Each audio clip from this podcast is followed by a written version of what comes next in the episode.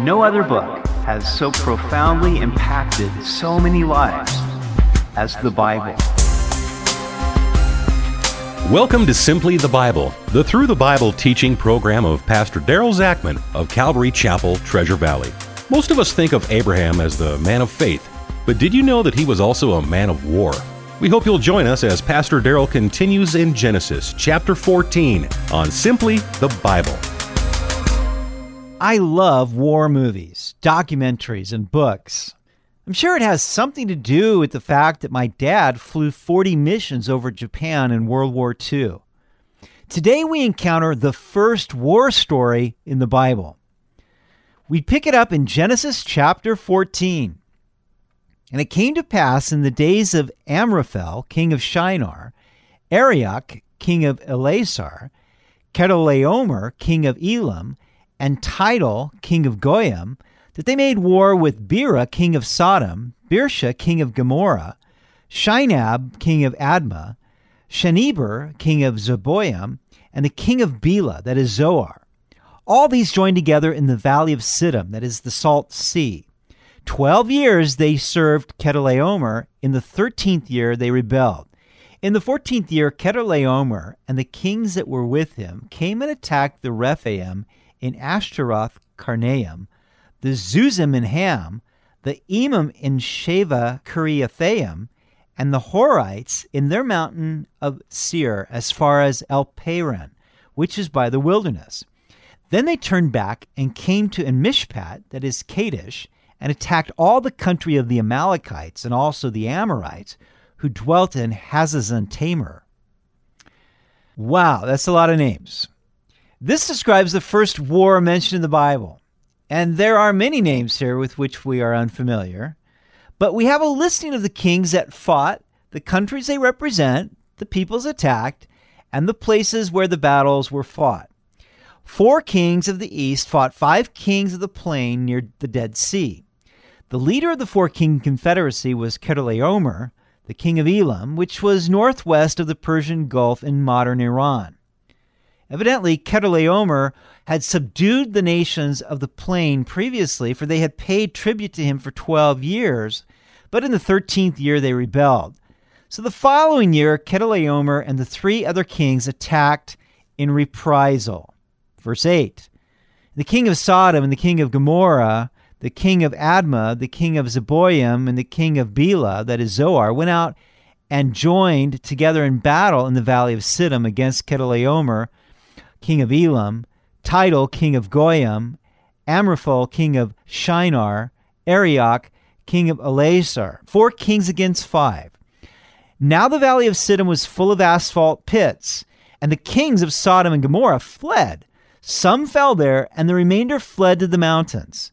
Then they took all the goods of Sodom and Gomorrah and all their provisions and went their way. They also took Lot, Abram's brother's son, who dwelt in Sodom, and his goods and departed. So the five kings of the plain were no match for the kings of the east. They fled before them, even falling into the asphalt pits, and some escaping into the mountains. So the eastern kings took the spoil of Sodom and Gomorrah and captured Lot, who was living in Sodom at the time. At first, Lot looked toward Sodom. Then he pitched his tent as far as Sodom, and finally he was living in Sodom. But the men of Sodom were exceedingly wicked. Lot was a rancher, but he was attracted to this city. Had he remained in the land of Canaan closer to his uncle Abraham, he probably would have been fine. But those who love the world share its same fate.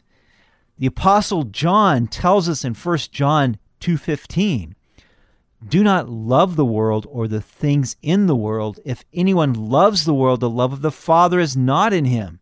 For all that is in the world, the lust of the flesh, the lust of the eyes and the pride of life is not of the Father, but is of the world.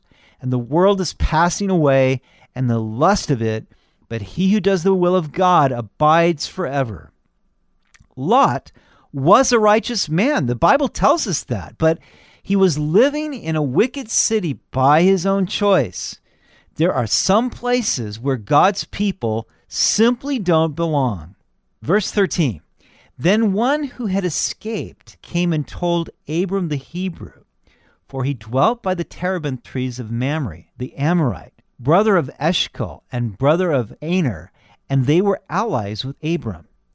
Now, when Abram heard that his brother was taken captive, he armed his 318 trained servants who were born in his own house and went in pursuit as far as Dan.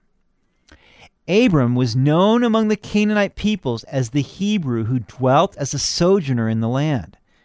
This messenger must have known that Abram was Lot's uncle and where he could find him.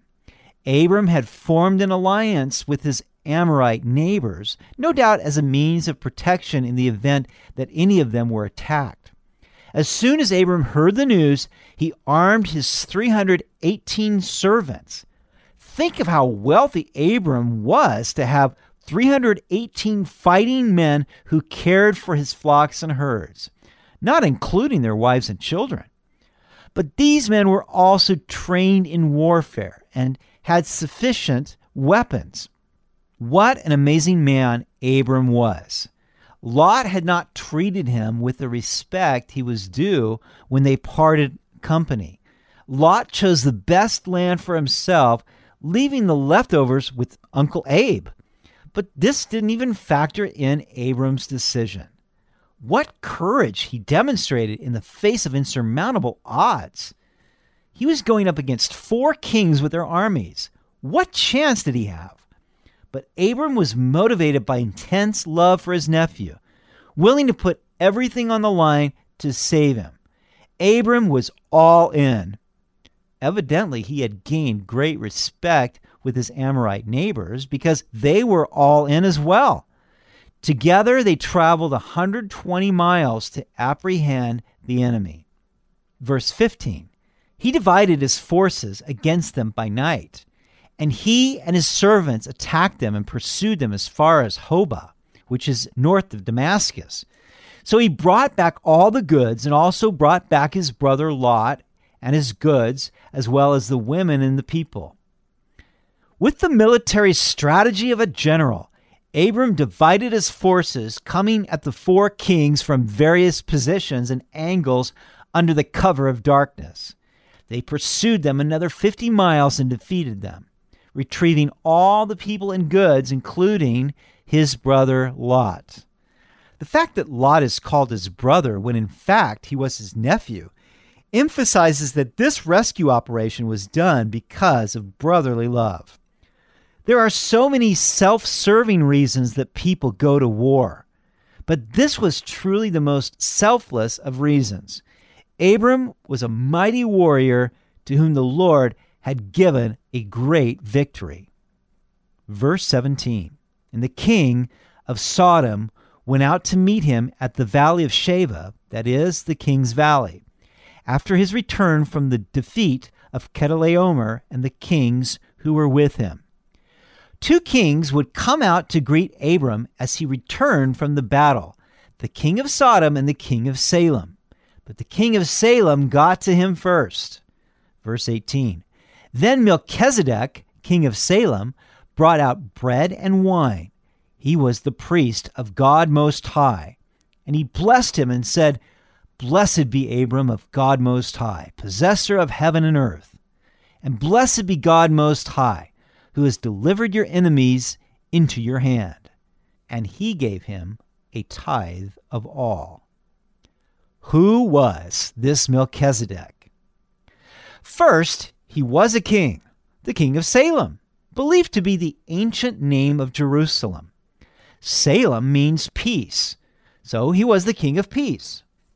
Melchizedek means king of righteousness, so he was also the king of righteousness.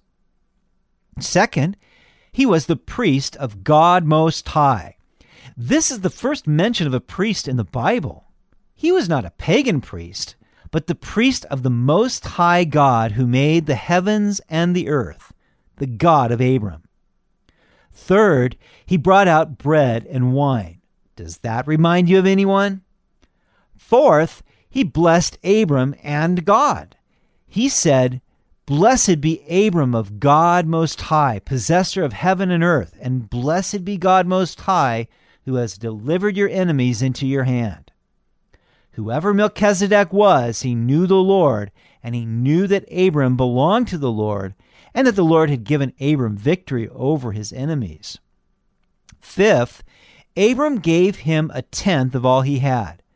This is the first mention of the tithe in Scripture. It predates the law, which is why many believe it provides a good baseline for what believers should give to God. Who was Melchizedek that Abram should give him the tithe? Sixth, he appears in the biblical account without genealogy. In case you haven't noticed yet, genealogies are very important in Genesis. But we are told nothing about the family background of Melchizedek. Who was his father? From which son of Noah did he come? We know nothing. We would be left to scratch our heads were it not for two other mentions of Melchizedek in Scripture. Speaking of the Messiah, David writes in Psalm 110 The Lord has sworn and will not relent. You are a priest forever, according to the order of Melchizedek.